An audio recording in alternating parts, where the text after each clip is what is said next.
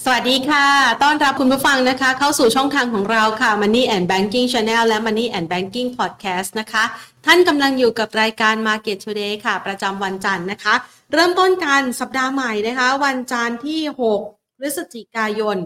2566 นะคะ เริ่มต้นกันมาสัปดาห์แรกนะคะ บรรยากาศการลงทุนก็ดูค่อนข้างสดใสแล้วค่ะ ถึงแม้ว่าในช่วงการปิดตลาดภาคเที่ยงนั้นอาจจะมีการลดช่วงบวกลงมาบ้างนะคะ คือมันสดใสตั้งแต่ในช่วงของวันศุกร์กับวันพฤหัสบดีที่ผ่านมานะคะ วันศุกร์ก็เริ่มมีการรีบาวกลับมาค่อนข้างจะแรง เช้าวันนี้เนี่ยก็บวกตีกลับมานะคะ จุดสูงสุดที่ไปทำได้คือ 1,431.51 จุด ปรับตัวเพิ่มขึ้นไปประมาณ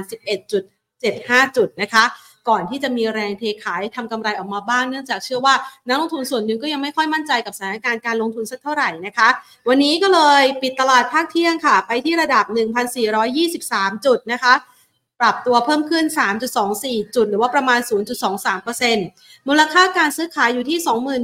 21,607 ล้านบาทค่ะ ท่ามกลางบรรยากาศการลงทุนในตลาดภูมิภาคเอเชียที่ปรับตัวสดใสเลยนะคะ ไม่ว่าจะเป็นทางด้านของ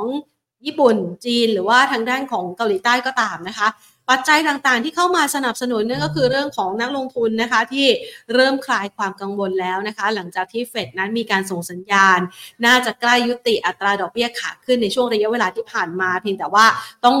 ลำดับรอดูสถานการณ์นะคะตัวเลขเศรษฐกิจว่ามันจะมีพัฒนาการไปในทางใดนะคะ ส่วนทางด้านของตัวเลขนอนฟาร์มนะคะ การจ้างงานนอกภาคการเกษตร ที่เปิดเผยออกมาในช่วงวันศุกร์ที่ผ่านมาก็ต่ำที่สุดในรอบ 3 ปีผ่านมานะคะสะท้อนทำให้นักลงทุนนั้นคลายความกังวลใจ ก็เลยทำให้บรรยากาศการซื้อขายคึกคัก ส่วนทางด้านของตลาดหุ้นเกาหลีใต้ในวันนี้ มีคำสั่งจากทางการเลยนะคะนั่นก็คือห้ามช็อตเซลล์นะคะ เป็นระยะเวลาเนี่ยต่อเนื่องไปจนถึงปีหน้าเลย ดังนั้นค่ะ บรรยากาศต่างๆ ก็เลยดูค่อนข้างเป็นใจเกาหลีใต้นี่ปรับตัวได้คึกคักมากเกือบเกือบ4%เลยทีเดียวนะคะ ส่วนตลาดหุ้นไทยนะคะ ก็ ปรับตัวดีขึ้น เพียงแต่ว่ายังมีปัจจัยหลายปัจจัยที่ต้องรอติดตามค่ะ ปัจจัยภายนอกคลี่คลายแล้วนะคะเรื่องดอกเบี้ยก็อาจจะมีความชัดเจนในลำดับหนึ่งแล้วนะคะ ส่วนสงครามก็อาจจะรอดูพัฒนาการ เพราะว่าตอนนี้นักลงทุนซึมซับข่าวต่างๆ แล้วรอดูพัฒนาการในลำดับต่อไป ดังนั้นต้องย้อนกลับเข้ามาดูปัจจัยภายในประเทศแล้วล่ะค่ะ หลาย ๆ คนให้ความสนใจกับปัจจัยภายในประเทศ ซึ่งจะมีความคืบหน้ากันด้วยนะคะ ทั้งเรื่องของดิจิ t a ลวอลเล็ต ทั้งเรื่องของการคัดหุ้นเข้าและออกเซ็ต50กับเซ็ตร้อยนะคะ ก็เลยนำมาซึ่งประเด็นที่จะมาพูดคุยกันในวันนี้ด้วย เดี๋ยวเราไปดูภาพนะคะสำหรับการลงทุนนะคะในช่วงเช้าที่ผ่านมาเรียบร้อยแล้วนะคะ เราได้เห็นภาพการลงทุนที่ค่อนข้างสดใสนะคะ มีแรงซื้อกลับคืนมา แล้วก็มีแรงเทขายทำกำไรออกมาบ้างนะคะ ส่วนทางด้านของ การลงทุนในลำดับถัดไปนั้นจะวางแผนการลงทุนอย่างไรนะคะ เดี๋ยวเราไปปรึกษากับทางด้านนักวิเคราะห์กันค่ะ ก่อนอื่นขอขอบพระคุณนะคะ ผู้สนับสนุนของเราบริษัท True Corporation จำกัดมหาชนบริษัทเมืองไทยประกันชีวิตจำกัดมหาชน และทางด้านของธนาคารไทยพาณิชย์จำกัดมหาชนค่ะ ไปพูดคุยกันนะคะ วันนี้กับคุณการทาไทยศรัทธา ผู้ช่วยผู้จัดการฝ่ายวิเคราะห์นะคะ จากทางด้านของบริษัทหลักทรัพย์ CGSC IMB ประเทศไทยค่ะ สวัสดีค่ะคุณการคะสวัสดีครับ พี่แพรและสวัสดีนักลงทุนครับค่ะวันนี้เอามาตรวจสอบบรรยากาศการลงทุนกันก่อนนะคะ หลังจากที่เริ่มเห็นความชัดเจนในช่วงปลายสัปดาห์ที่ผ่านมาเกี่ยวกับทิศทางนโยบายการเงินของสหรัฐ ตลาดก็เริ่มมีการฟื้นตัวเป็นลำดับที่ดีขึ้นนะคะ มาวันนี้เนี่ยปรับตัวได้อย่างร้อนแรงในช่วงเช้า แต่ว่าเริ่มมีแรงเทขายทำกำไรออกมาบ้างพอสมควร เราประเมินสถานการณ์การลงทุนยังไงบ้างคะเออผมคิดว่าที่มีแรงขายเนี่ย เกิดจากเงินเฟ้อไทยที่ออกมาติดลบนะครับ มันเป็นเรื่องของความเชื่อมั่นนิดหนึ่งเพราะว่าเงินเฟ้อที่ติดลบเนี่ย มันเงินเฟ้อสูงไปมันก็ไม่ดี แต่ถ้าติดลบเนี่ยมันก็แสดงให้เห็นถึงภาวะเงินฝืดเหมือนคล้าย ๆ ของจีน อ่าที่ที่เขาเผชิญอยู่ ผมเชื่อว่ามันเลยมีแรงขายตกใจของสถาบันหรือว่าต่างชาติออกมาบ้าง เพราะว่าการที่เงินเฟ้อมันติดลบเนี่ย แปลว่ากำลังซื้อของ เศรษฐกิจฐานรากยังไม่ฟื้นหรือเปล่าอ่าทำไมถึงติดลบ เพราะว่าเศรษฐกิจดีเนี่ยมันมันมาจากสองอย่างอยู่แล้วครับมันก็คือซื้อขายของมากขึ้น ราคาสินค้าก็สูงขึ้นอะถ้าราคาสินค้าไม่ขึ้นนั่นแปลว่ากำลังซื้ออาจจะกลับมาไม่ไม่ไม่ดีเท่าที่คิดหรือเปล่า ผมก็เลยมีแรงขายตรงนี้ออกมานะครับเป็นเรื่องของเงินเฟ้อไทยฮะที่ประกาศเมื่อเช้าสิบโมงครึ่งติดลบไปค่อนข้างเยอะ แต่ว่าไอ้ที่ติดลบเนี่ยเท่าที่ผมไปพอดีผมมีออกบทวิเคราะห์เกี่ยวกับเงินเฟ้อเหมือนกัน คือมันมันมาจาก ทั้งเรื่องของปัจจัยเรื่องฐานปีที่แล้วที่มีเรื่องน้ำท่วม อาหารก็ราคาแพงนะครับ แล้วก็เออมันมีเรื่องของการลดราคาอย่างที่ทุกคนทราบคือค่าไฟเหลือสามบาทเก้าสิบเก้านะไปจนถึงสิ้นปีนะครับ ดีเซลก็มีการหยุดเพดานไว้ที่สามสิบาทต่อลิตร นี่เดี๋ยวเรามีลดอ่าแก๊สโซลีนอีกเบนซินอีกอีกสองบาทห้าสิบเพราะนั้นเนี่ยส่วนใหญ่มันเป็นเรื่องของมาตรการภาครัฐ แล้วก็เรื่องของฐาน เพราะนั้นเนี่ย ตรงเนี้ยก็เลยเป็นผมคิดว่าถ้าใครดูในรายละเอียดมันไม่ได้น่ากลัวเหมือนของจีน อาจจะเป็นจังหวะในการเข้าไปซื้อบ้างนะครับ แต่ว่าแรงขายที่ออกมาก็ไม่ได้เยอะเท่าไหร่นะฮะแต่ที่ว่าเป็นสาเหตุในการลงของเช้านี้ครับ ที่มีแรงซื้อขึ้นไปตอนเช้า แล้วก็อยู่ดีก็มีแรงขายออกมานึกว่าตอนนี้นักลงทุน ใจสำหรับการลงทุนในตลาดหุ้นไทยซะแล้วนะคะ เพราะว่าส่วนหนึ่งก็กังวลใจเกี่ยวกับเรื่องของภาวะเศรษฐกิจด้วยนะคะ อีกปัจจัยหนึ่งนะคะที่เรามองนะคะจุดคลี่คลายในเรื่องของนโยบายการเงินก็ดี เรื่องของสงครามใน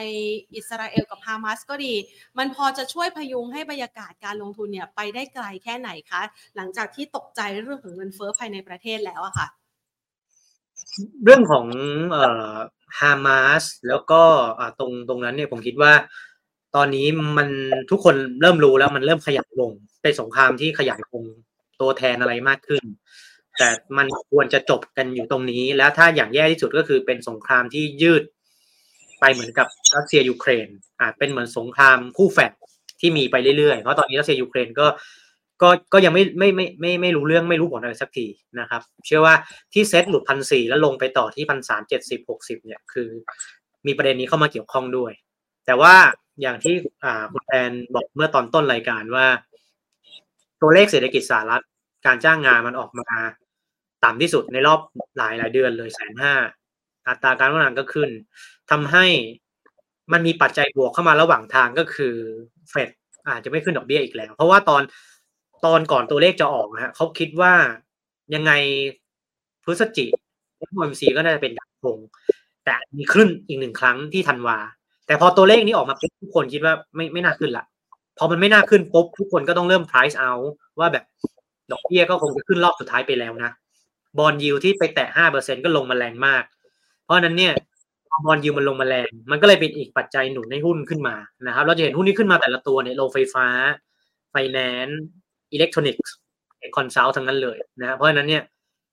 เคยผมเคยพูดในรายการเหมือนกันว่าถ้าห้าเปอร์เซ็นต์เราเราไม่ผ่านนะ bond yield สหรัฐไม่ทะลุห้าเปอร์เซ็นต์เนี่ยพันสี่ควรจะเอาอยู่ถูกไหมฮะพันสี่ควรจะเอาอยู่ แต่มันลงมาต่ออีกสี่สิบจุดเนี่ยมันจะเรื่องสงคราม แต่พอห้าเปอร์เซ็นต์มันกลับลงมาแล้วมาสี่จุดห้าเนี่ยหุ้นมันก็จะกลับขึ้นมาที่เดิมก็คือพันสี่กลางๆนะครับเพราะฉะนั้นเนี่ยผมคิดว่าเป็นเรื่องของอภาพดอกเบี้ยของเฟดที่เข้ามาช่วยเรามากกว่าเรื่องของสงครามเนี่ย ถ้าไม่ได้มีอะไรพัฒนาการที่รุนแรงไปมากกว่านี้เนี่ย เชื่อว่า พันสี่เรายังเอาอยู่นะสำหรับเซ็ตอินดี x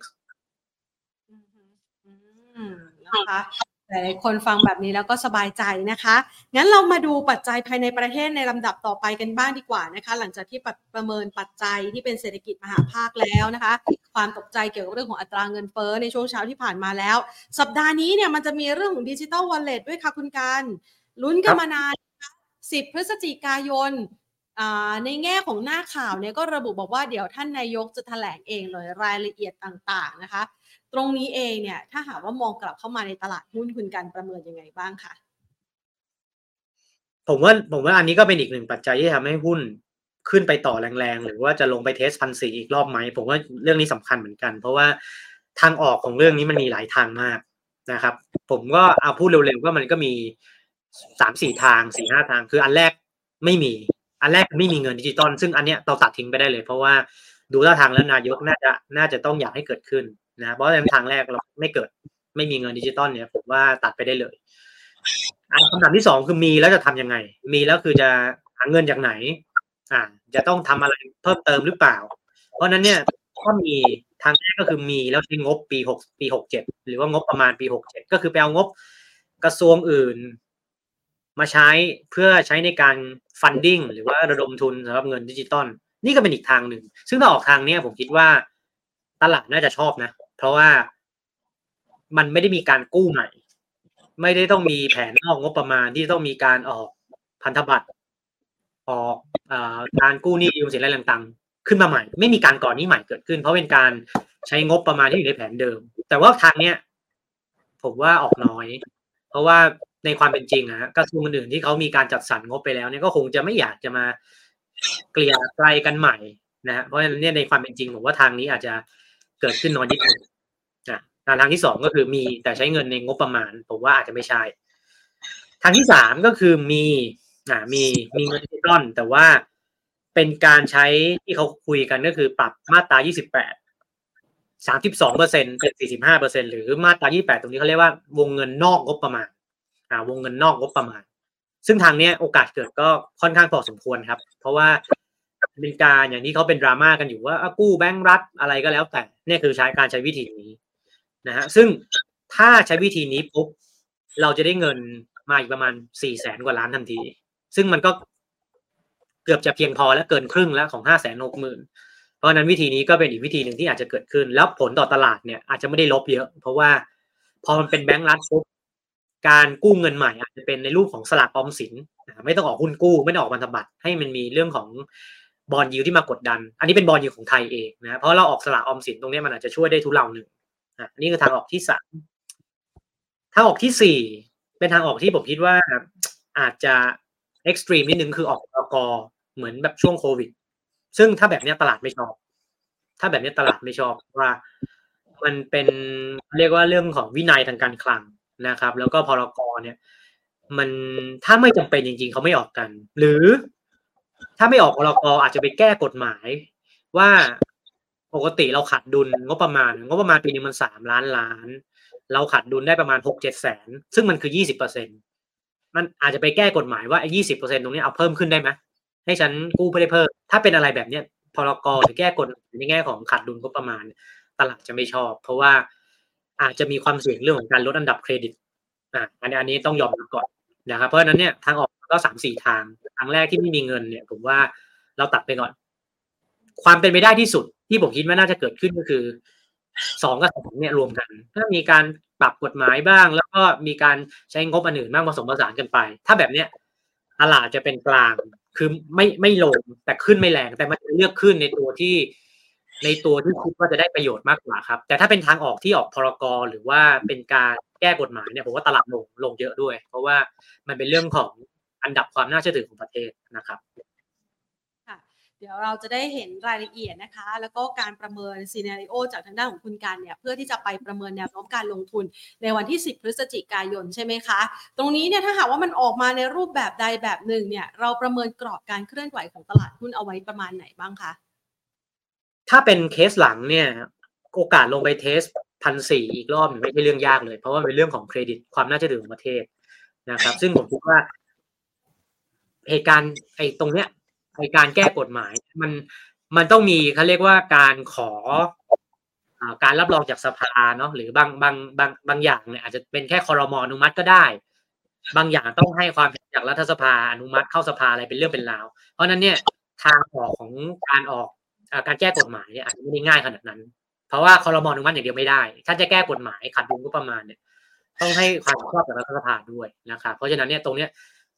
ถ้ามีเกิดขึ้นเนี่ยดราม่าฝ่ายค้านมันจะมันจะรุนแรงมาก แล้วหุ้นมันจะรีแอคค่อนข้างค่อนข้างลบ เพราะนั้นเนี่ยผมคิดว่าทางนี้เราตัดไปก่อนเพราะมันเป็น black swan อาจจะอาจจะไม่เกิด ผมว่าน่าจะเป็นแบบที่สามหรือแบบที่สองก็คือมีการ funding จากภาคธนาคารรัฐ หรืองบอื่นผสมปนเปกันไป ถ้าแบบนี้เป็นกลาง แต่มันจะเป็นเลือกมันจะไปเลือกขึ้นในบางในบางตัว เพราะตอนเนี้ย เราไม่รู้ว่าใครจะได้บ้าง ถ้าทางออกมันคือการหางบแบบ ไม่ได้ไม่ได้มีการออกพันธบัตรอะไรเยอะ ไม่ได้มีการกู้ใหม่เยอะ ตลาดก็จะนข้างผ่อนคลาย แล้วไปโฟกัสว่าแล้วเขาจะให้ใครบ้างล่ะเขาจะให้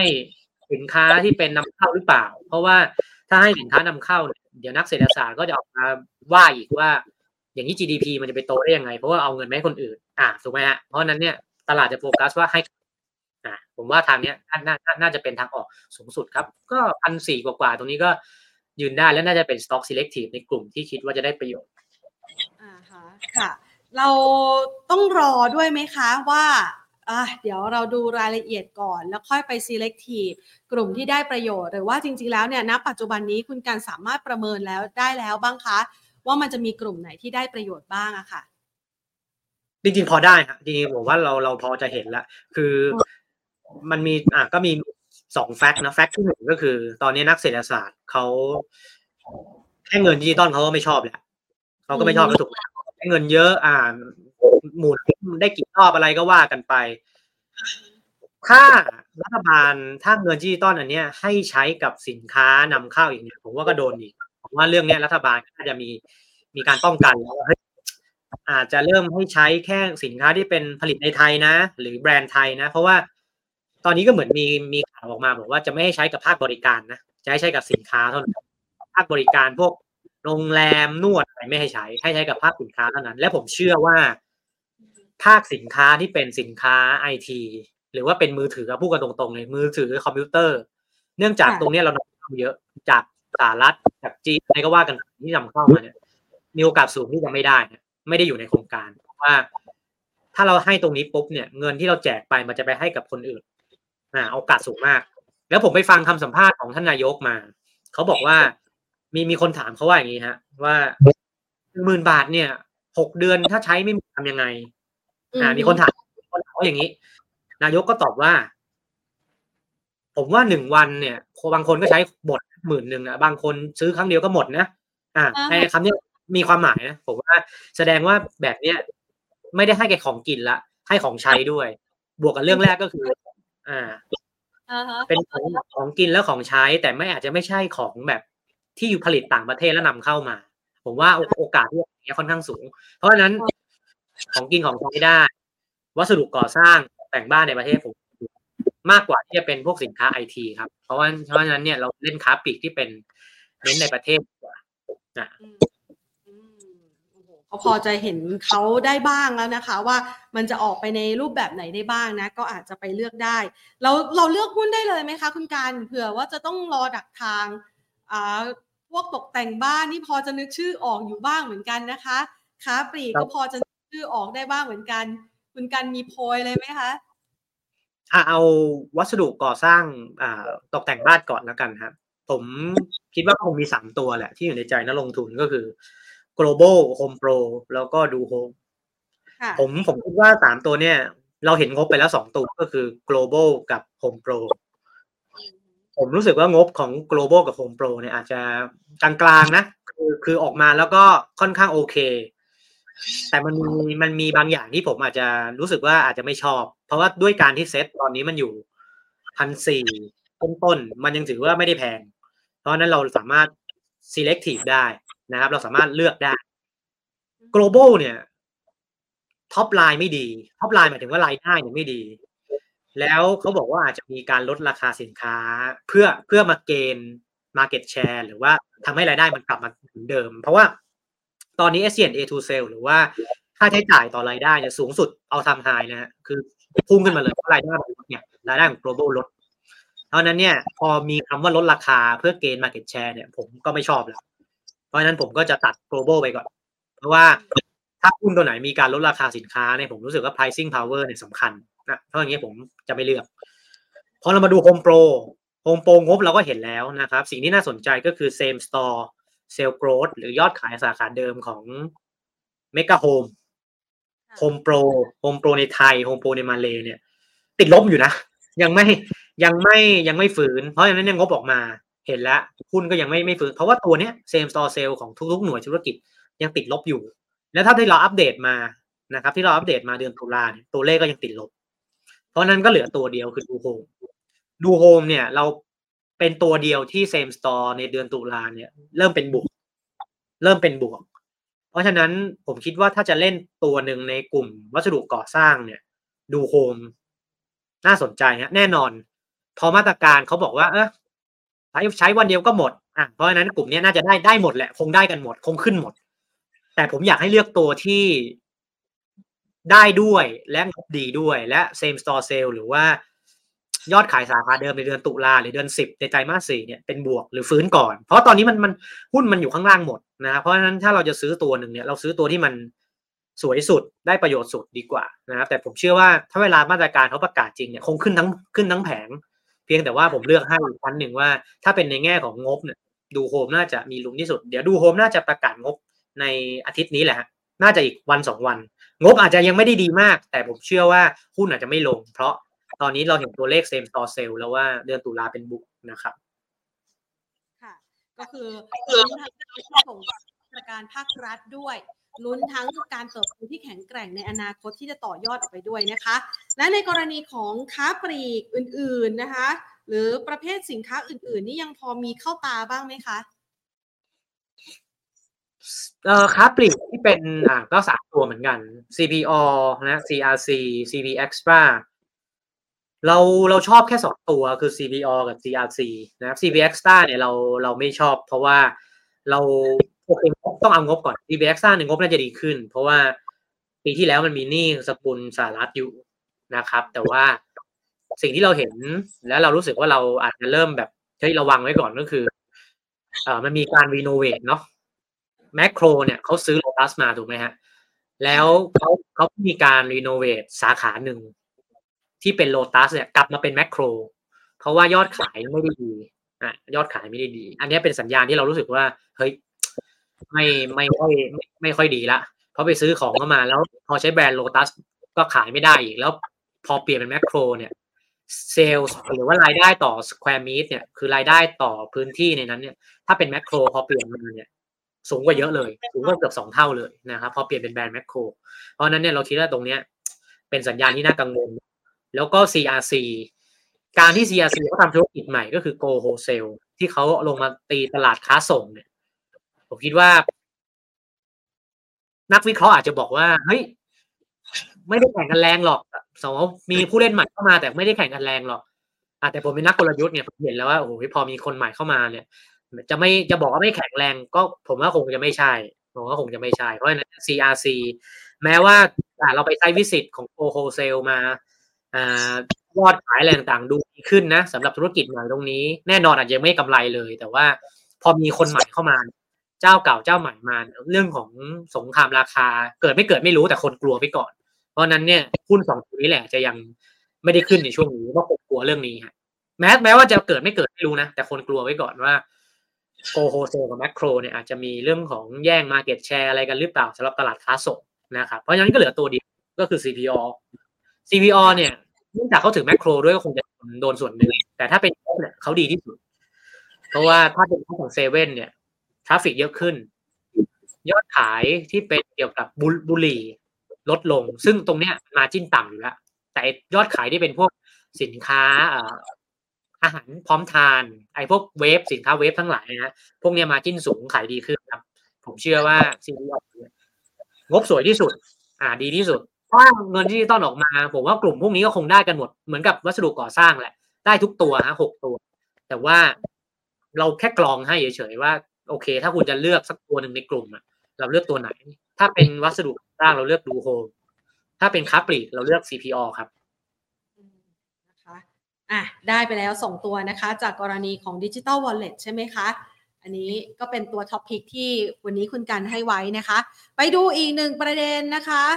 ที่คุณการให้เอาไว้นะคะว่าน่าจับตาเหมือนกันนะคะในประเด็นของเซ็ต50 กับเซ็ตร้อยนะคะเพราะว่าเขาจะมีการสลับหุ้นเข้าๆออกๆ แล้วเราก็จะเห็นความผันผวนในตัวหุ้นบางตัวนะคะ ที่เกิดขึ้นจากเกณฑ์ดังกล่าวด้วยนะคะ คุณการค้าช่วยอธิบายให้เราหรือว่าท่านนักลงทุนได้เข้าใจรายละเอียดในเรื่องของการคัดเกณฑ์นี้หน่อยสิคะ ครับ รอบนี้ยังเป็นเหมือนเดิมฮะคือยังคือมันจะมีข่าวออกมา ถ้า จำกันได้คือมันจะมีอ่าทางตลาดเขาก็กังวลเรื่องของหุ้นเดลต้าเนาะแล้วก็จะเอาเรื่องของของ free float เข้ามาคำนวณ รอบนี้ยังยังไม่มีรู้สึกว่าจะยังไม่มีนะฮะแล้วก็เราก็มีการเก็งไว้แล้วว่าตัวไหนจะเข้าตัวไหนจะออกนะครับสำหรับ SET fifty เนี่ยเราคิดว่าเป็น KCE ITC แล้วก็ JMT สามตัวนี้เข้า ตัวที่ออกเนี่ยจะเป็น iLife ติดล้อแล้วก็ InTouch นะครับอะเป็นสามตัวเข้าแล้วก็สามตัวออกของเซ็ต50ถ้าเป็นเซตร้อยเนี่ย ตัวที่เข้าก็จะมี ITC เหมือนเดิมนะครับชิตันเมเจอร์โมชิ SC SISB เท่าแก่น้อย แล้วก็ไทยคมนะครับ ตัวที่ออกก็จะเป็น InTouch ไทยไลฟ์ทิพยะธานี MPK CKP อ่า นักทุนอาจจะฟังอาจผมอาจจะพูดเร็วไปนิดนึงก็ย้อนกลับไปไล่ดูได้ หรือว่าดูใน Facebook เราก็ได้นะครับ ผมว่าการคาดการณ์ตรงนี้ก็คล้ายคลึงกับตลาด ตัวที่เข้าก็จะเป็นส่งออก เริ่มเริ่มเห็น Market Cap ที่มีคนเก็งกำไรขึ้นมานะฮะตัวที่ออกเป็นตัวที่ Market Cap หรือว่าราคาลงก็เช่นเอ่อโรงไฟฟ้าคือเกณฑ์ในการคัดเนี่ย เอาง่ายๆ มันก็มีอยู่ไม่กี่อย่างนะครับ อันแรกฟรีโฟดต้องมากกว่า 20อ่าอันนี้ก็ชัดเจน อันที่สองคือ turnover ratio ต้องมากกว่า2เปอร์เซ็นต์เราจำได้นะฮะเดลต้าที่มีบิ๊กหลอดรอบนั้นเนี่ย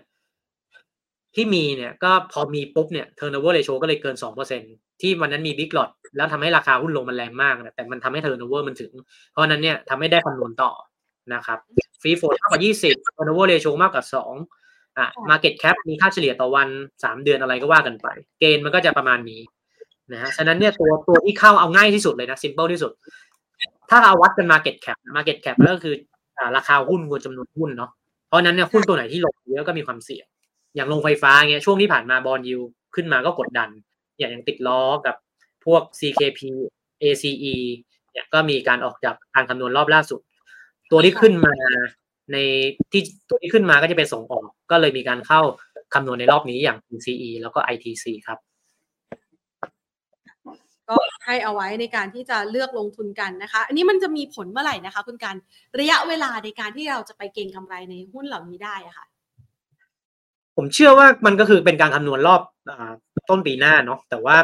มันจะมีการปรับพอร์ตก่อนอยู่แล้วแหละสำหรับนักลงทุนสถาบันแล้วก็คนที่เก็งกำไรก่อน เพราะนั้นผมให้เทคนิคอย่างนี้ว่า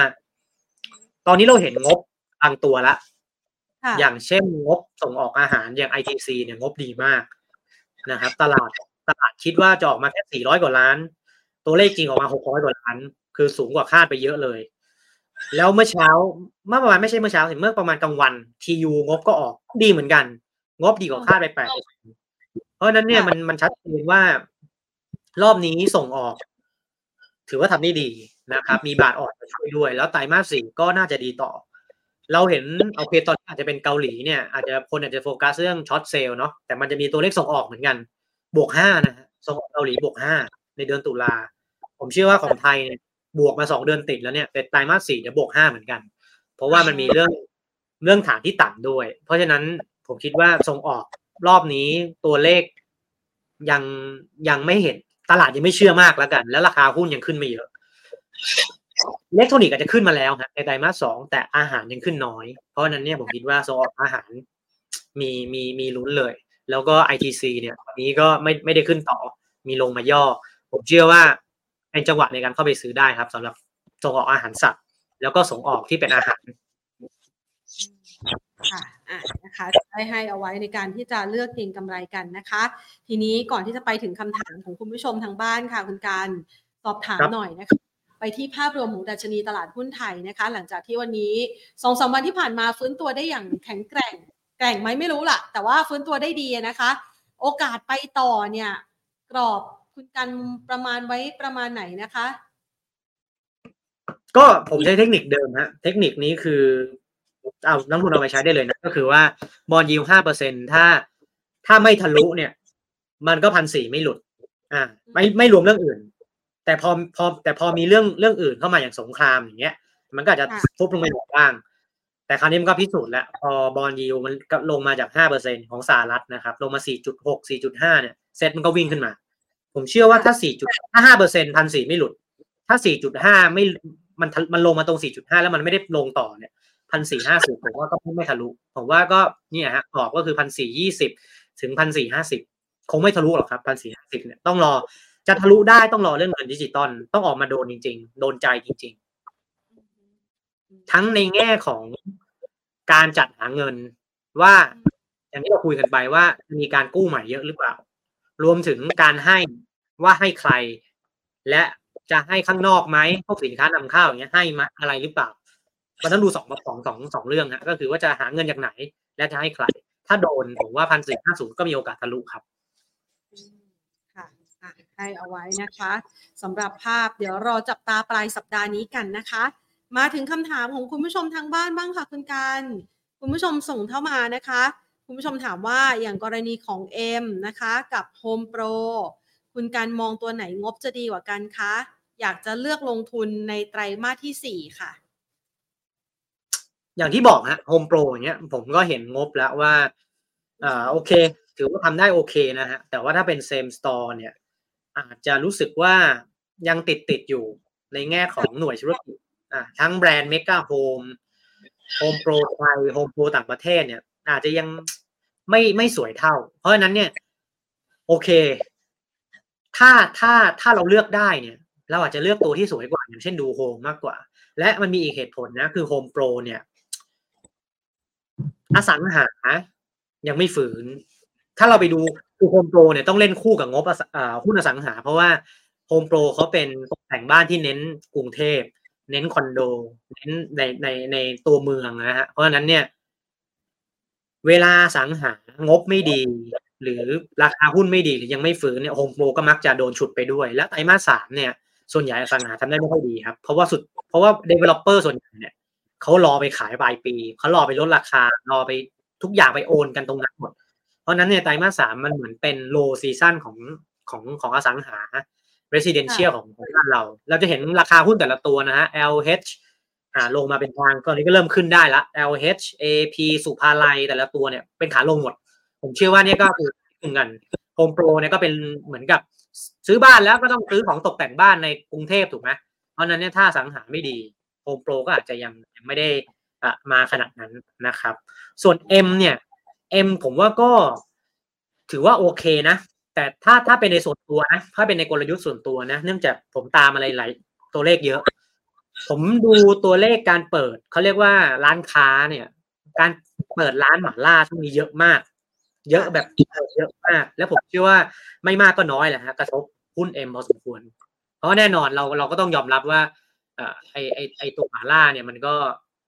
มาแย่งแชร์จากคนที่จะไปกินชาบูนะว่านี่ก็พูดกันตรงๆ แม้ว่า ตอนนี้ราคาหมูมันจะลงอ่าราคาผักมันไม่ได้สูงเหมือนตอนนู้นแล้ว แต่เทรนด์มันเหมือนโดนเขาเรียกว่าโดนอย่างอื่นมามากินแชร์ฮะเพราะฉะนั้นเนี่ย ผมรู้สึกว่าไตรมาสสี่โอเคงบก็ส่วนหนึ่งอาจจะออกออกมากลางๆทั้งคู่ แต่ตลาดยังไม่เล่นตลาดจะไปเล่นตัวอื่นครับ ทั้งสองตัวเลยอะงั้นขยับไปตัวต่อไปนะคะทียูคุณผู้ชมถามนะคะ งบออกวันนี้หรือเปล่าคะ มองยังไงบ้าง อ่าเดี๋ยวผมอ่านให้ฟังฮะพอดีเพิ่งเขียนเสร็จเลยทียูเนี่ยเป็นหุ้นต้องบอกก่อนนะเป็นหุ้นที่เป็นหุ้นหนัก เป็นหุ้นหนัก งบออกมาดีแต่มันก็ไม่ค่อยวิ่ง มันก็วิ่งของมันแบบช้าๆ ต้องต้องทำใจนิดนึง ถ้าอยากจะซิ่งซิ่งก็เป็นเล่นลูกเขาก็คือ ITC อันนี้อาจจะอาจจะอาจจะแรงกว่านะครับ งบดีกว่าที่เราคาดแปดเปอร์เซ็นต์นะฮะแล้วถ้าเราตัดไอ้ธุรกิจที่มันเป็นตัว drag ก็คือ Red Lobster ออกไปเนี่ย ดีกว่าคาดสิบห้าเปอร์เซ็นต์ถือว่าค่อนข้างแข็งแกร่งนะ core profit สิบแปดเปอร์เซ็นต์เทียบกับไตรมาสสองที่ผ่านมาเนี่ยสิบสิบเจ็ดเปอร์เซ็นขึ้นมาหนึ่งเปอร์เซ็นถือว่าโอเค ราคาทูน่าลง ราคากุ้งก็ลงทำให้กอดโปรฟิตตรงนี้มันขึ้นมานะครับ SG&A to sales ถือว่าค่าใช้จ่ายต่อรายได้อันนี้ก็ลงนะ GPM ขึ้นอ่านี่ดี Cost Profit หรืออัตรากำไรขึ้น เพราะว่าราคาทุนหน้าลงอ่านี่ดี ราคาอ่า SG&A หรือว่าพวกค่าใช้จ่ายพวกจีปาถะอะไรต่างๆ นี่ก็ลงเหมือนกันเหลือ 11.9 จากไตรมาสสองที่ 12.4 อันนี้ก็ดีเหมือนกัน เพราะว่ามันมีเรื่องของค่า freight ที่ลดลงนะครับ แล้วก็ธุรกิจอื่นๆ ถ้าไม่นับ Red Lobster มันจะมีอีกตัวหนึ่งชื่อ Avanti ตัวนี้ก็คือทำมีผลกำไรที่ดีขึ้น เพราะนั้นเนี่ย equity income เลยขาดทุนน้อยลงจากที่เคยขาดทุนไปเยอะๆ เพราะนั้นดูภาพรวมดูดีดูดีหมดนะครับ แล้วเราเชื่อว่าไตรมาสสี่เนี่ย เราเห็นต้นทุนทูน่าเนี่ยเหลือประมาณพันหกละพันหกร้อยพันหกร้อยเหรียญนะฮะจากพันเจ็ดพันแปดเชื่อว่างบน่าจะดี แต่ว่าหุ้นมันอาจจะต้องรอ เพราะว่าหุ้นหนัก แล้วก็ถ้าจะเล่นเนี่ยผมคิดว่า ตอนนี้ตลาดเขาจะเล่นลูกก็คือ ITC มากกว่าที่จะเป็นทีเพราะว่า ITC เนี่ยมันหนึ่งคือมันเป็นเมกะเทรนเพราะว่านี่คือส่งออกอาหาร แต่ลูกเขาคืออาหารสัตว์เลี้ยง ซึ่งของไทยเนี่ย เป็นเป็น top three ของโลกครับ แล้วถ้าเป็น megatrend หรือเป็น ESG ถ้าพูดถึงไทยเนี่ยในต่อจากเนี้ย ก็คงมีไม่กี่เรื่อง ก็คือเรื่องของสังคมผู้สูงอายุคาร์บอนเครดิตแล้วก็อาหารสัตว์เลี้ยง เชื่อว่าถ้านักลงทุนจะจะเล่นจะเล่นลูกมากกว่า TU ก็งบดีนะแต่ต้องรอหนึ่งหุ้นมันหนักนิดหนึ่งครับค่ะอ่างั้นไปที่อีกตัวหนึ่งนะคะ อยู่ในกลุ่มอาหารสัตว์เหมือนกันคุณผู้ชมสอบถามนะคะ AAI มองยังไงบ้างคะสำหรับกลุ่มอ๋อสำหรับตัวนี้ค่ะ เชื่อว่างบจะดีเหมือน TU เอ่อ ITC ครับ เพราะว่าเราเห็นเอ่อตัวเลข ITC เนี่ยถือว่าถือว่าดีกว่าคาดมากอย่างที่ผมบอก ตลาดคาดออกกำไร 400 กว่าล้านออกมา 600 แล้วตัวเลขที่ผมดูส่งออกรายเดือนเนี่ยอาหารสัตว์เลี้ยงก็ก็ดีขึ้นมันอ่อนมันดีเรื่อยๆ ดีขึ้นเรื่อยๆ เมื่อเทียบกับเดือนที่แล้ว เห็นยอดคำสั่งซื้อจากฝั่งสหรัฐและยุโรปมากขึ้นนะครับ แล้วก็ เท่าที่เราฟัง analyst meeting ของอันนี้ของ ITC เนาะแล้วแต่แต่ ITC เนี่ยเขาเป็นเจ้าตลาดเนี่ยเขาเป็นเบอร์หนึ่งเพราะนั้น AI อาจจะเป็นตัวรองแต่ว่าภาพอุตสาหกรรมจะคล้ายๆกัน เพราะนั้นเนี่ยเขาบอกว่าเขา secure order ได้แล้ว 75%สำหรับไตรมาสสี่ลูกค้ากลับมาสั่งของทั้งฝั่งสหรัฐฝั่งยุโรปต้นทุนก็ลงอยู่ทูน่าผมเชื่อว่าทุกอย่างเป็นใจนะเพียงแต่ว่า ตลาดอาจจะยังรอรอเรื่องของงบสำหรับ AAI ว่าจะสวยเป็น ITC หรือเปล่า ITC เราเห็นแล้ว งบงบดีหุ้นขึ้นมาได้เป็นช็อตหนึ่งแต่ตอนนี้กำลังรออยู่รอว่าเพื่อนๆมาจริงไหมแล้วเอ่อไตรมาสสี่เนี่ย ตัวเลขส่งออกที่ผมพูดไว้เนี่ย ว่ามันจะบวก แต่ตอนนี้ส่งออกเราบวกหนึ่งบวกสองมาหนึ่งถึงสองเดือนแล้ว ตลาดกำลังรอว่าสามเดือนสุดท้ายของปีส่งออกจะบวกหลักห้าเปอร์เซ็นได้หรือเปล่าห้าเปอร์เซ็นต์เยออนเยียได้หรือเปล่านะครับ ในกลุ่มนี้เนี่ยนะคะ พูดถึงตัวอีกตัวหนึ่งดีกว่านะคะ ที่โอ้ช่วงที่ผ่านมาราคาไหลลงเรื่อยๆนะ CPF นะคะการลง CPF ยังไงบ้างคะ CPF เนี่ยคือผมเอาอย่างนี้เลยคือ ราคาหมูไก่ เจอกินเจเข้าไปก็อย่างที่ทุกคนทราบมันเป็น seasonal เนาะว่ามันก็ยังไม่ไม่ฟื้นนะครับ แล้วก็ราคาหมู ในที่เราอัปเดตมานะฮะหน้าฟาร์ม ยังลดลงอยู่ยังลดลงอยู่ ทั้งประเทศไทย ทั้งเวียดนามแล้วก็ทั้งจีน อ่า ไทยเนี่ยก็ชัดเจนเจอกินเจ เจอฤดูฝน รวมถึงหมูเถื่อนด้วยที่เขามีปัญหากันอยู่เนี่ย ผมเชื่อว่าถ้าสัญญาณอะไรที่เราจะเห็น แล้วนักลงทุนก็เห็นเห็นพร้อมกันหมด คือถ้ากระทรวงเกษตรเขาเคลียร์เรื่องหมูเถื่อนได้เนี่ยผมว่าช็อตนั้นแหละ BF จะเริ่มฟื้น เพราะหมูเถื่อนเนี่ย เข้าใจว่าราคาตอนนี้หกสิบบาทต่อกิโลกรัม ซึ่งมันมันต่ำกว่าแบบราคาที่เป็นต้นทุนในการเลี้ยงอะมันคือคือราคาจะตรงไปต่ำมาก ราคาหมูเนี่ยเคยเกือบร้อยนะนี่ลงมาเหลือหกสิบห้าสิบเพราะฉะนั้นเนี่ยราคาหมูในประเทศยังยังเจอแรงกดดันนะครับ คนของจีนเนี่ยมีเรื่องของอุปทานที่ของเขาก็มีผู้เล่นรายใหม่เข้ามา ส่วนเวียดนามเนี่ยเป็นเรื่องของเศรษฐกิจของเวียดนามที่กำลังซื้อเริ่มลดลงตามเศรษฐกิจของเวียดนามนะครับ GDP ของเวียดนาม เพราะนั้นเนี่ยไทยเวียดนามจีนยังยังดูไม่ไม่สวยหมดในแง่ของราคาหมูนะแต่อย่างไรก็ดีฮะอย่างไรก็ดีในแง่ของต้นทุน ต้นทุนก็ลงเหมือนกันอะต้นทุนทูน่าลง ราคาหมูลงทุกอย่างลงอะต้นทุนการเลี้ยงก็ลง พวกข้าวโพดมาเลยอะผักตัวเหลืองอันนี้ลงลงเหมือนกันเพียงแต่ว่าตลาดยังโอเค ต้นทุนลงก็จริงแต่ราคาที่ขายหมูหน้าฟาร์มก็มันก็ลงด้วยไงเพราะนั้นเนี่ยตัวนี้เล่นที่ราคาหมูอย่างเดียวเลยฮะ เทคนิคที่น่าจะช่วยนักลงทุนได้ก็คือว่ารอเรื่องของหมูเถื่อนว่าคุณธรรมนัทแล้วก็กระทรวงเกษตรจะแก้ยังไง ถ้าเป็นผมนะราคาตรงนี้ก็ต้องยอมรับว่ามันอยู่ในระดับต่ำพอสมควร อยู่ในระดับต่ำพอสมควร อาจจะซื้อเป็นทยอยสะสม ไปเรื่อยๆไปเรื่อยๆแต่ต้องแต่ต้องรอนะฮะตัวนี้ต้องรอค่ะ คือราคาแบบนี้กับ CPF นี่เราก็ไม่ได้ค่อยได้ได้เห็นนานใช่ครับ ตัวนะคะ ก็อาจจะทำให้หลายคนรู้สึกกังวลใจนะเพราะว่าราคาเวลาฟื้นตัวก็ฟื้นค่อนข้างช้าเหมือนกันนะคะ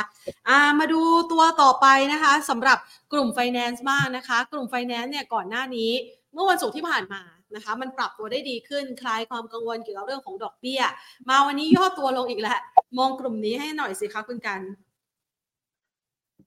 ในเชิงพื้นฐานเนี่ย ผมคิดว่า มีแค่ TIDLOR ตัวเดียวนะฮะที่เราชอบที่เหลือเรายัง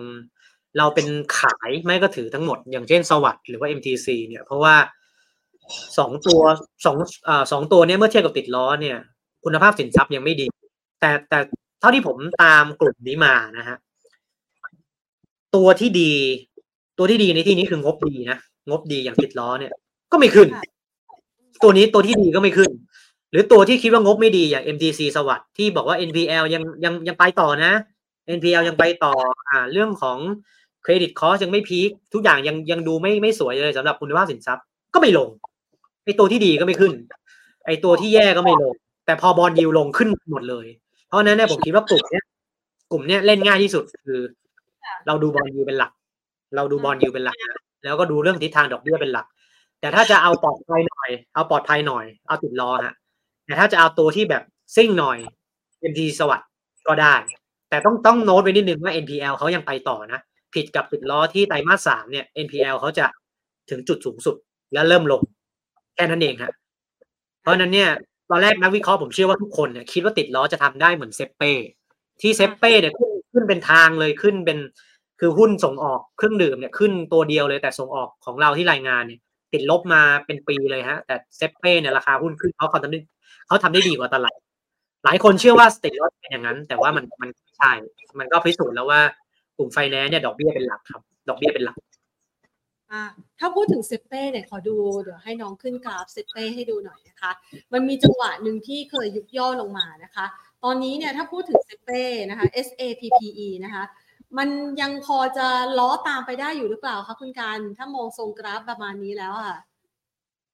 เรามี preview งบไตรมาสสามของเซ็ปเป้เนาะน่าจะเป็น new highบวกสิบห้าเปอร์เซ็นต์ year on year นะครับ แล้วบวกประมาณสองเปอร์เซ็นหนึ่งเปอร์เซ็นสองเปอร์เซ็น quarter quarter หรือเทียบกับไตรมาสสองเพราะว่ายอดส่งออกก็ยังดีต่อนะครับ ยอดขายในประเทศฟื้น แล้วเขามีตัวบรรจุภัณฑ์นะฮะบรรจุภัณฑ์ที่เขาใช้ก็คือพวกของ IVL อะเพชรอ่าเพชรพวกแบบว่าพลาสติก ตรงเนี้ยอย่างที่ทุกคนทราบตรงนี้มันยังมันยังไม่ดี สเปรดเขายังไม่ดีเขาเลยได้เออพวกส่งออกอะอ่าส่งออกเครื่องดื่มที่ใช้ตรงนี้เป็นวัตถุดิบเนี่ยก็เอนจอยเรื่องของวัตถุดิบที่ตักนะครับ แล้วก็ยอดยอดส่งออกอะไรนี้เริ่มฝืน เพียงแต่ว่าเราเราคิดว่างบไตรมาสสามเนี่ยอาจจะเป็นนิวไฮและเป็นเป็นเอาทามไฮแล้วน่าจะเป็นเอาทามไฮนะคือไตรมาสสี่ก็น่าจะเริ่มลงฮะเพราะนั้นเราจะเริ่มเห็นสัญญาณเดี๋ยวร้อยบาทครับว่ามีแรงขายออกมา เริ่มไม่ผ่านมันก็ชัดเจนว่างบน่าจะพีคละ แล้วตอนนี้มันมีแรงขายมาก่อนด้วยก่อนนี้งบจะออก ผมเชื่อว่าตลาดเริ่ม เริ่มเห็นแล้วว่าเฮ้ยส่งออกตัวอื่นเริ่มฟื้น ตัวเนี้ยที่เคยทำได้ดีมาตัวเดียวเนี่ย ก็อาจจะขายออกแล้วเปลี่ยนไปเล่นตัวที่ยังอยู่ข้างล่าง ผมว่าไปภาพเป็นอย่างนี้ครับค่ะอะ ให้คำแนะนำเอาไว้นะคะสำหรับการลงทุนนะคะ วันนี้ขอบคุณคุณกันมาก ๆนะคะ มาให้ไอเดียการลงทุนกับเรากันค่ะ ครับยินดีครับพี่แฟนขอบคุณครับ สวัสดีครับค่ะ วันนี้คุณกันก็ให้ไอเดียเอาไว้นะคะสองแนวคิดเลยนะคะสองธีมการลงทุนเลยก็ว่าได้นะคะ ทั้งธีมเรื่องของดิจิ t a ลวอลเล็ตนะคะ ทั้งในธีมที่ดิจิ t a ลวอลเล็ตเนี่ยเดี๋ยวรอ 10 พฤศจิกายน ท่านนายกรัฐมนตรีนะคะ คุณเศรษฐาทวีสินจะออกมาแถลงรายละเอียดด้วยตัวเองเลยนะคะแถลงเรื่องของผู้ที่จะได้ งบประมาณเอามาจากไหนที่จะใช้นะคะจะใช้ยังไงนะคะ ใช้กับใครได้บ้างนะคะ พื้นที่ในการใช้นะคะ ซึ่ง มีการระบุนะคะในหน้าข่าวว่าจะมีความชัดเจนเหล่านี้อย่างแน่นอนในวันที่ 10พฤศจิกายนนี้นะคะ ซึ่งคุณกันก็ประเมินเอาตัวหุ้นที่น่าจะมีโอกาสได้รับอันนี้ส่งเอาไว้ในคลิปนี้ ในขณะเดียวกันค่ะ เรื่องของการคำนวณนะคะเซ็ต50เซ็ตร้อยนะคะ หุ้นตัวไหนจะไป หุ้นตัวไหนจะเข้านะคะ คือจะไปก็คือจะออกไปนะคะ แล้วตัวไหนที่จะเข้ามาทดแทนนะคะ คุณกันก็ให้เป็น list หุ้นเอาไว้นะคะ เพื่อที่จะเลือกในการลงทุนด้วยนะคะอะฝากกันไว้นะคะสำหรับรายละเอียดในคลิปนี้ ฝากเอาไว้เพิ่มเติมด้วยค่ะ คุณผู้ชมคะสำหรับท่านใดนะคะที่ติดตามนะคะช่องทางของเรานะคะกับ Money and Banking Channel นะคะ ขออนุญาตอธิบายรายละเอียดมาเรื่องหนึ่งก่อนนะคะ เรื่องแรกเนี่ยก็คือว่าในช่วง สัปดาห์ที่ผ่านมาเนี่ยนะคะ การออกอากาศของเราเนี่ยมันอาจจะมีปัญหาเรื่องเสียงบ้างนะคะ เสียงก็คือว่าเสียงไม่สมดุลระหว่างพิธีกรกับทางด้านของวิทยากรที่เรารับเชิญมานะคะ ขออธิบายแบบนี้ก็คือว่ามันขึ้นอยู่กับ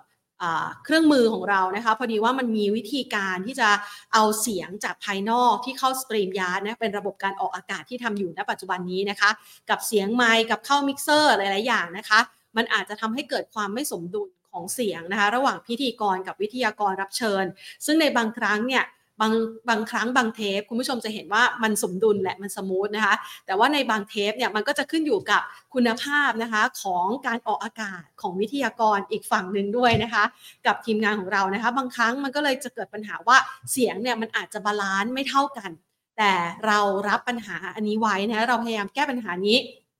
ต่อเนื่องมานะคะ รวมๆครึ่งปีแล้ว บางเทปไม่มีปัญหา บางเทปมีปัญหาจริงๆนะคะอันนี้ก็เข้าใจได้นะคะ แล้วบางเทปเนี่ยที่เราพยายามแก้ไขปัญหาก็กลายเป็นว่าเสียงของแพนเนี่ยวิทยากรท่านไม่ได้ยินนะคะ เราก็เลยพยายาม เดี๋ยวสุดท้ายที่สุดเนี่ยนะคะ เราว่าต้องใช้เงินในการแก้ปัญหาแล้วค่ะ สงสัยต้องซื้อเครื่องใหม่ อันนี้เล่าให้ฟังขำๆนะ แต่ว่าโดยสรุปแล้วนะคะคือว่าทีมงานของเรากำลังแก้ไขอยู่นะคะ ขออภัยสำหรับความไม่สมูทหรือว่าอาจจะไม่ค่อยรื่นหูนักเวลาออกอากาศนะคะ ในขณะที่ประชาสัมพันธ์กันเพิ่มเติมนะคะ ในช่วงของอสุดสัปดาห์ที่ผ่านมานะคะ วันศุกร์นะคะ เรามีงานสัมมนาใหญ่นะคะ Thailand Next Move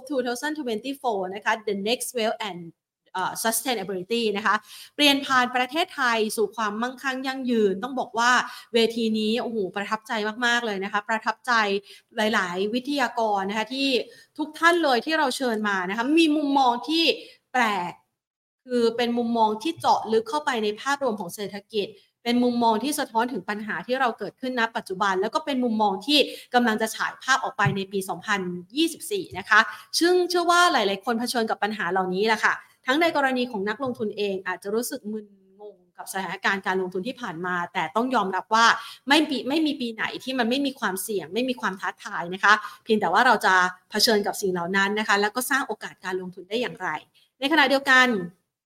ในกรณีของภาคธุรกิจเองนะคะ คุณผู้ชมต้องมาฟังนะคะ เพราะว่ามันมีหลากหลายปัจจัยที่เป็นความเสี่ยงนะคะ ที่เราอาจจะต้องเผชิญกันในสัปในปีหน้านะคะ ทั้งเรื่องของดอกเบี้ย ทั้งเรื่องของต้นทุนแรงงานนะคะ ในมุมมองของภาคเอกชนก็มีคำแนะนำข้อเสนอเนี่ยที่น่าสนใจเลยทีเดียวนะคะ มันต้องมาหาจุดสมดุลแล้วล่ะว่าเราเจอปัญหาแบบนี้แล้วเราจะแก้ปัญหายังไงนะคะ แล้วก็มุมมองของเวทีบริบทของไทยในเวทีโลกอันนี้ก็น่าสนใจมากๆแถมกับไป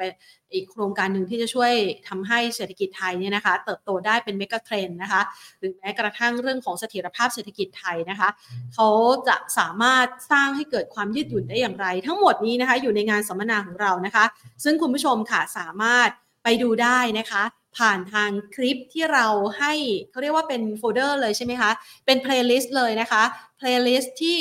อยู่ใน Thailand Next Move 2024 นะคะ ที่อยู่ในช่องของเรานี้นะคะ แล้วก็แยกย่อยเป็นของหลาย ๆ ท่านนะคะ ก็สามารถเข้าไปดูได้ฝากเอาไว้ด้วยนะคะ เพื่อที่จะเป็นโอกาสและก็ประโยชน์สำหรับการลงทุนและการทำธุรกิจของท่านนะคะ ส่วนสุดสัปดาห์นี้ค่ะ ยังมีนะคะ กิจกรรมที่น่าสนใจ อยากจะชวนคุณผู้ชมนะคะไปหรือพี่น้องในพื้นที่ภาคเหนือนะคะ พยายามจะนึกภาษาเชียงใหม่